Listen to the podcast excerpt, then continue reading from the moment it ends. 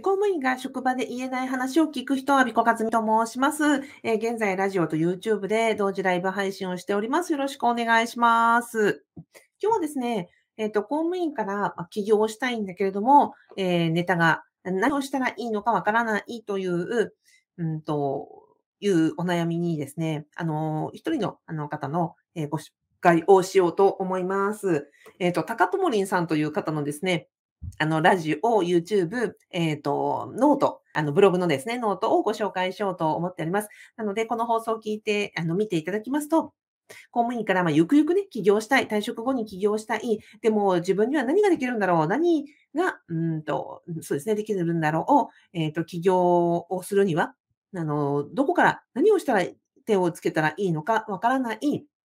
で、あるこれ、まあ、考えてはみるものの自分には無理かもというふうに思って、あの、行動ができないでいるとかですね、あの、ネタ探しに、まあ、いろいろ、あの、なんだろう、トライしてみるものも、見るものの、これという、なんか、うんと、決定打が見つからない、どうしようかなという方が、まあ、聞いていただくと何かのヒントになるかなと思いますので、えっ、ー、と、よろしければお聞きください。あ、ラジオで北島正幸大先生、ありがとうございます。今日は間に合った。ありがとうございます。嬉しいです。えっ、ー、と、ではですね、あ、そうそう。で、今日ご紹介したいのは、えー、高友林さんっていうことですね。えっ、ー、と、高友林さんはね、ご自身であのおっしゃってくださってるので、まあ、ここでお話しさせていただいていいかと思うんですが、もうお知り合いになって何年だろうあの、私のね、講座とか、コーチングとか受けてくださってるんですよ。で、うんと、高友林さんが、えっ、ー、と、あ、後でね、概要欄にリンクを貼らせていただきます。えっ、ー、と、先日ね、YouTube、あ、まずはラジオを始められたんですね、最初。あの、英語学習カウンセラーの、えっ、ー、と、高友林さんということで、まずはラジオを始められました。で、ラジオを始めた時にね、最初はやっぱりね、いや、何を話したらいいのかわからないし、緊張するし、台本書かなくちゃいけないかなとかですね、まあ、いろんなあの、よくね、ご苦労を経て、まあ、ラジオを始められたと。で始めたはいいんだけども、なかなかね、あの、配信頻度が、あの、上がらないということでお悩みで、まあ、また、あの、ね、あの、楽しくできる範囲で行きましょうよということでお話をしていたら、最近ですね、怒涛のようにですね、ラジオがもう更新頻度がパンパンパンと上がりまして、で、その、あそう思ったらですね、ブログも始めましたになりまして、ええー、と思ってるうちにもう YouTube も始めましたなってですね、ひゃーってものすごいもう加速度がついていると思ってですね、あの、慌てて、あの、ブログもね、YouTube も拝見したところでした。そしたら、英語学習カウンセラーということで、えっ、ー、と、英語ね、あの、留学経験も終わりで、その後自分で、あの、英語を学ばれてきて、通訳案内士かな？という資格も取られて、で、今、ボランティアとして、あの、英語を使って外国人の方を案内されているんですね。で、そこ、その、あの、通訳案内士を、まあ、ゆくゆくは、あの、育てる、教える方になっていくとか、あとはそのガイドとして、えー、外国のお客様を、まあ、案内することを、あの、なりわいにしていきたいというところでね、で、で、その英語学習カウンセラー高友林さんというお名前が決まって、その自分が何をやっていくかというのが、あの、本当に長年おや悩みでいろんなことを試行錯誤されて、今回ですね、バシッとこうなんかこう自分がこれをやっていこうということがもう軸がバンって決まったらですね、もうなんか、なんていうんですか、もう怒涛のようにですね、あの、ラジオ、ブログ、YouTube というふうに進まれて、あもう、もうこれは、ここがね、あの、カチッとハマったら、あ、もう、もうなんて無敵状態に入るみたいな感じになっていらっしゃいます。あの、ぜひですね、えっ、ー、と、在職中に、うんと、企業準備ということで、まあ、いろんな配信を、にチャレンジされているお姿を見るとですね、あの、あ、こういうことができるんだというふうに、あの、のヒントになると思いますので、ぜひ、あの、ご覧にいただけたらなと思います。で、じゃあ、高友さんのお話をさせていただいたのは、もともとのお話ですよ。どうやってその企業のネタ、この高友さんであれば、英語学習カウンセラーっていう、えっ、ー、と、のを見つけられたかというところなんですけど、あの、ラジオでもね、えっ、ー、と、お話しされてますが、やっぱりね、あの、今日のあのタイトルにもあります、実家実家というのは、えっ、ー、と、私たちが生まれてから、その、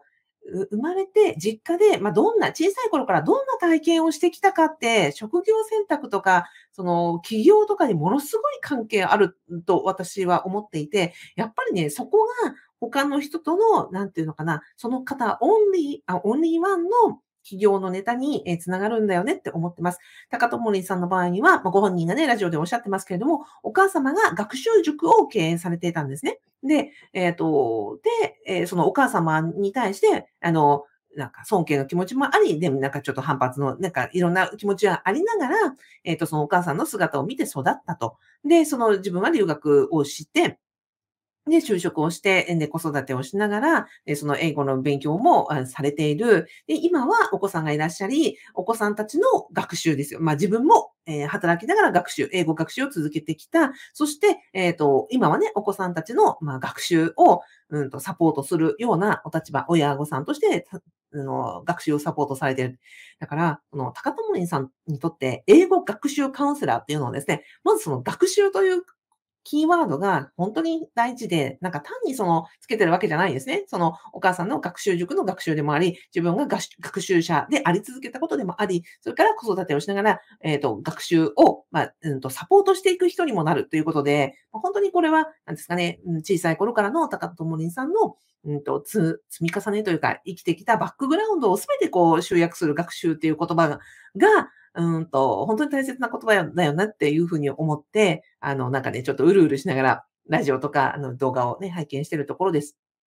で、英語も本当に、あですね、留学経験があるので、えっと、英語のみならず、その国際的な、まあ、外国人と日本人とか、あとは外国、世界の中での日本というところのグローバルな視点もお持ちであったり、あとはカウンセリングのお勉強もされていて、自分が、ご自身がその英語の学習においてすごく悩んだり困ったりされていたので、そこをサポートするような人になりたい。自分が苦労したから、今の昔の自分のように苦労されている方を自分がサポートしたいという思いで、英語学習カウンセラーというふうに名乗っておられるんですね。だからこの、どの単語もね、あの、本当にごくごく一般的な、まあ、小学生でも知ってる単語ですよ。だけど、この組み合わせには本当にこの思いと、えっと、あの、なんですか、ご経歴があって、だからこそここの英語学習カウンセラーが決まったところでですね、あ、もう私はこれでやっていこうというふうに、まあなんかモチベーションも、うんと、ご経歴も、できることも、やりたいこともすべて詰まった、あの、なんていうんですかね、えーうん軸ができたっていうところだなと思ってるんです。なので、私がその実家にヒントがあるというのは、企業って、なんか、なんていうんですかね、資格を取りましたとか、これができますその英語ができますっていうことが大事なんじゃないんですね。英語ができるとか、例えばデザインができるとか、うんと、まあ、コーチングができるとか、まあ、いろんなその高いスキルがあって、あるんだけれども、それをなぜあなたに頼みたいかっていうところは、やっぱりそのご本人のご経歴があって、で自分はこういうところを大切にしたいとか、自分はこういうところで苦労したから、だから今ここでこういう仕事をしているんだっていうところに繋がってくるとですね、もう本当になんか心の芯からその人の人と人が、なんですかね、うんと、お庭の、えー季語になり、それがモチベーションの源泉にもなり、末永くこう起業して、あの、ビジネスをやっていくという、うん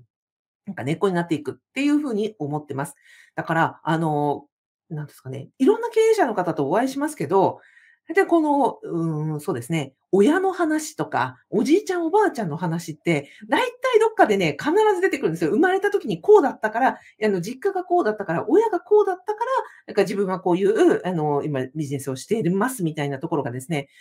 必ず、あの、なんかね、出てくると思うんですね。例えば、そうですね、うんと、あ、私の場合だと、やっぱりじいちゃん、あの、3代続く公務員ですからね。えっ、と、じいちゃん、ばあちゃん、親、両親ともに公務員で、公務員の子供として育ちましたと。そしたら、その転勤族で、もう、私15回引っ越ししたんですよ。小学校が3回変わって転校するたびに、友達がね、あの、いなくなって勉強もついていけなくて、で、親は仕事で忙しいから、自分の入学式も卒業式も出てもらえなかったっていう、なんかこうね、恨みつらみがあるわけですよ。で、じゃあ果たしてね、公務員という、あの、公務員の子供で育って私は、じゃあこう、こ結果的に公務員になりましたけど、でもそれって本当に幸せなのかなみたいなところがあったので、だから今、その活動、その体験が、えー今の活動にもつながっている。もちろん、すべての公務員を否定するわけじゃないですけど、でもそんな風に公務員をなんか、えっ、と、疑問を持ったりとか、辞めたいなとか思っている方に、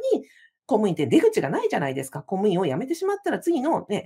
会社員と違って転職の機会も、あの、少ないですし、そういうルートもないですし、で、こういう保険もないので、じゃあ、私、そういう方のために、あの、サポートしたいっていうようなところで、まあ、あの、まあ、ビジネスをやってるっていう、まあ、そんな、私もね、あの、生まれ育った経歴から、あの、今につながってるというところがあります。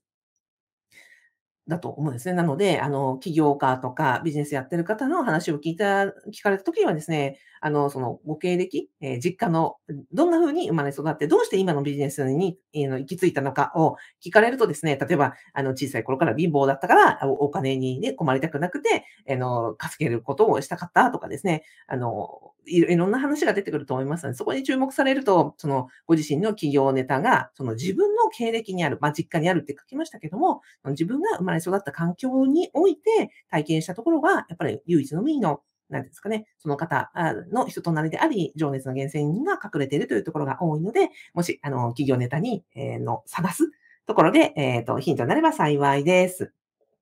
はい。えっ、と、ラジオではですね、あ、クミさん。クミさんは話し方印象改善の、え専門家でいらっしゃいます。今日もありがとうございます。えっ、と、YouTube では、ソロ男爵ののほののほほん日記さん、こんばんは。ありがとうございます。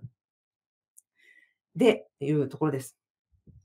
あ、北島さん、コメントありがとうございます。ね大経営者でいらっしゃいますからね。えっ、と、本人の価値観や人生観は幼少期に影響されますよね。そうですよね。そこからやっぱり出てくるものありますよね。それってすごい仕事観とか、うんと人生観にやっぱすごい大きな影響を与えてると思うんですよね。はい。あ、よかった。同意していただいて。なので、えっ、と、なんかね、そうそう、資格を取ればいいとか何かそのスキルアップをすればいいという話じゃなくて、逆にご自身の生まれて育ったところで、あの、苦労したところとか、ここを痛みに感じているところとか、うん、を、あの、ヒントになるというところでございました。はい。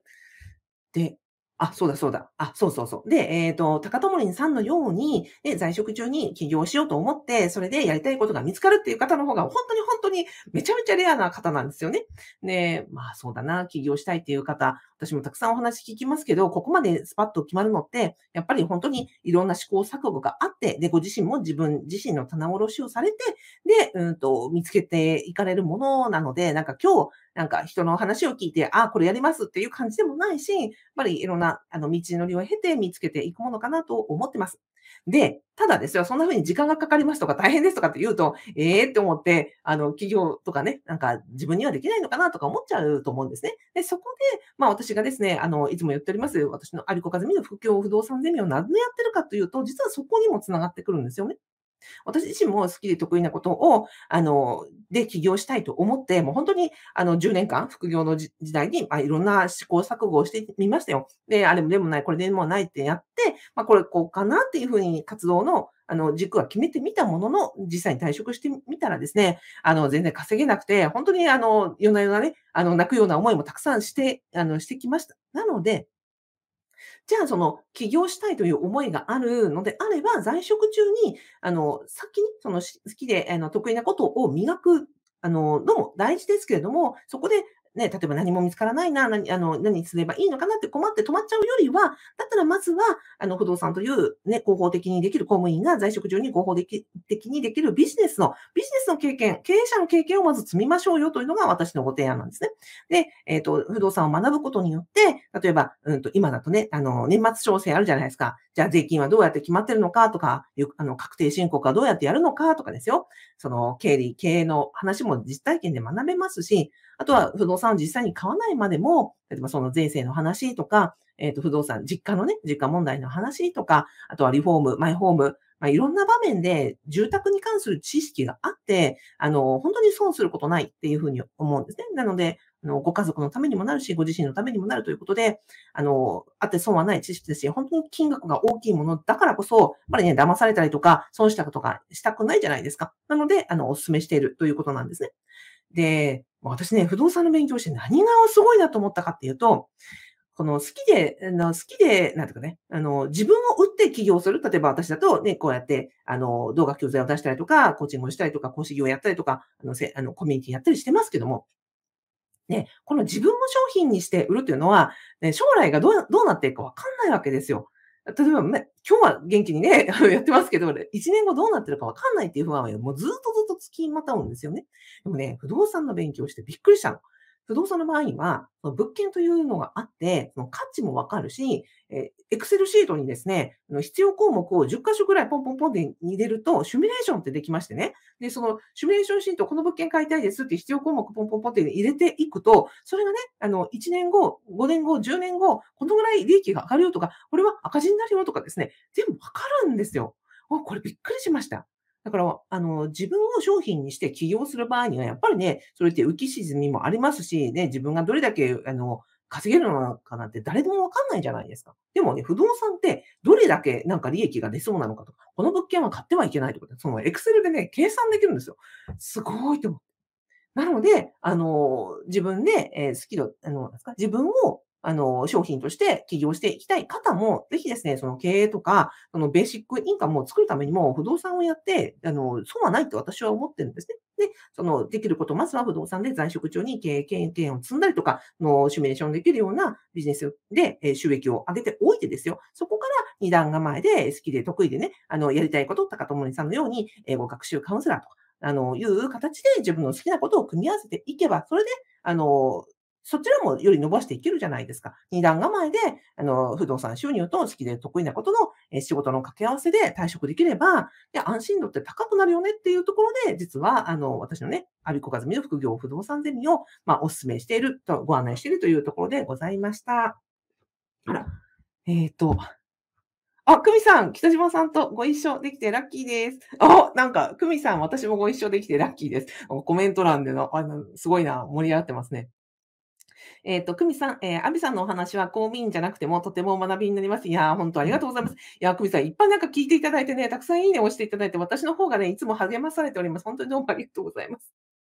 はい。えー、佐藤うんさん。え、佐藤うんさん、はじめましてかな？えっ、ー、と、あの、はじめまして、アビコカズミと申します。どうぞよろしくお願いいたします。公務員の副業って条例によって厳しさの度合いが異なるのでははい、おっしゃる通りです。えっとですね、国家公務員は国家公務員と地方公務員がありまして、地方公務員というのは、あ国家公務員はその人事院という、まあ、うんと、国家公務員の人事部みたいなところがあるので、そこが、まあ、一律で決めていますと。で、うんと、地方公務員の場合には、自治体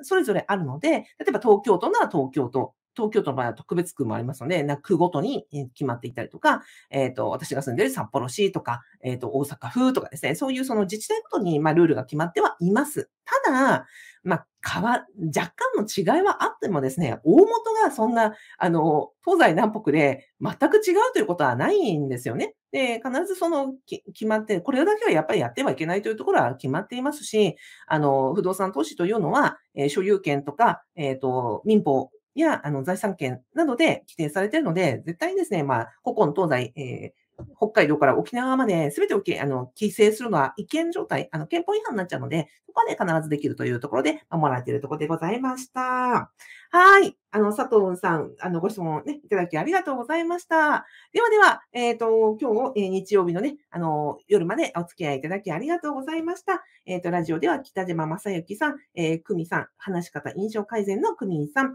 えっ、と、佐藤さん、え、動画ではソロ男爵のの本人気さん、えありがとうございました。ではでは、今日もありがとうございます。おやすみなさい。あ、副業不動産ゼミのご案内はですね、動画の概要欄とラジオの説明欄に無料動画セミナーをつけております。よろしかったら、えー、ご確認ください。おやすみなさい。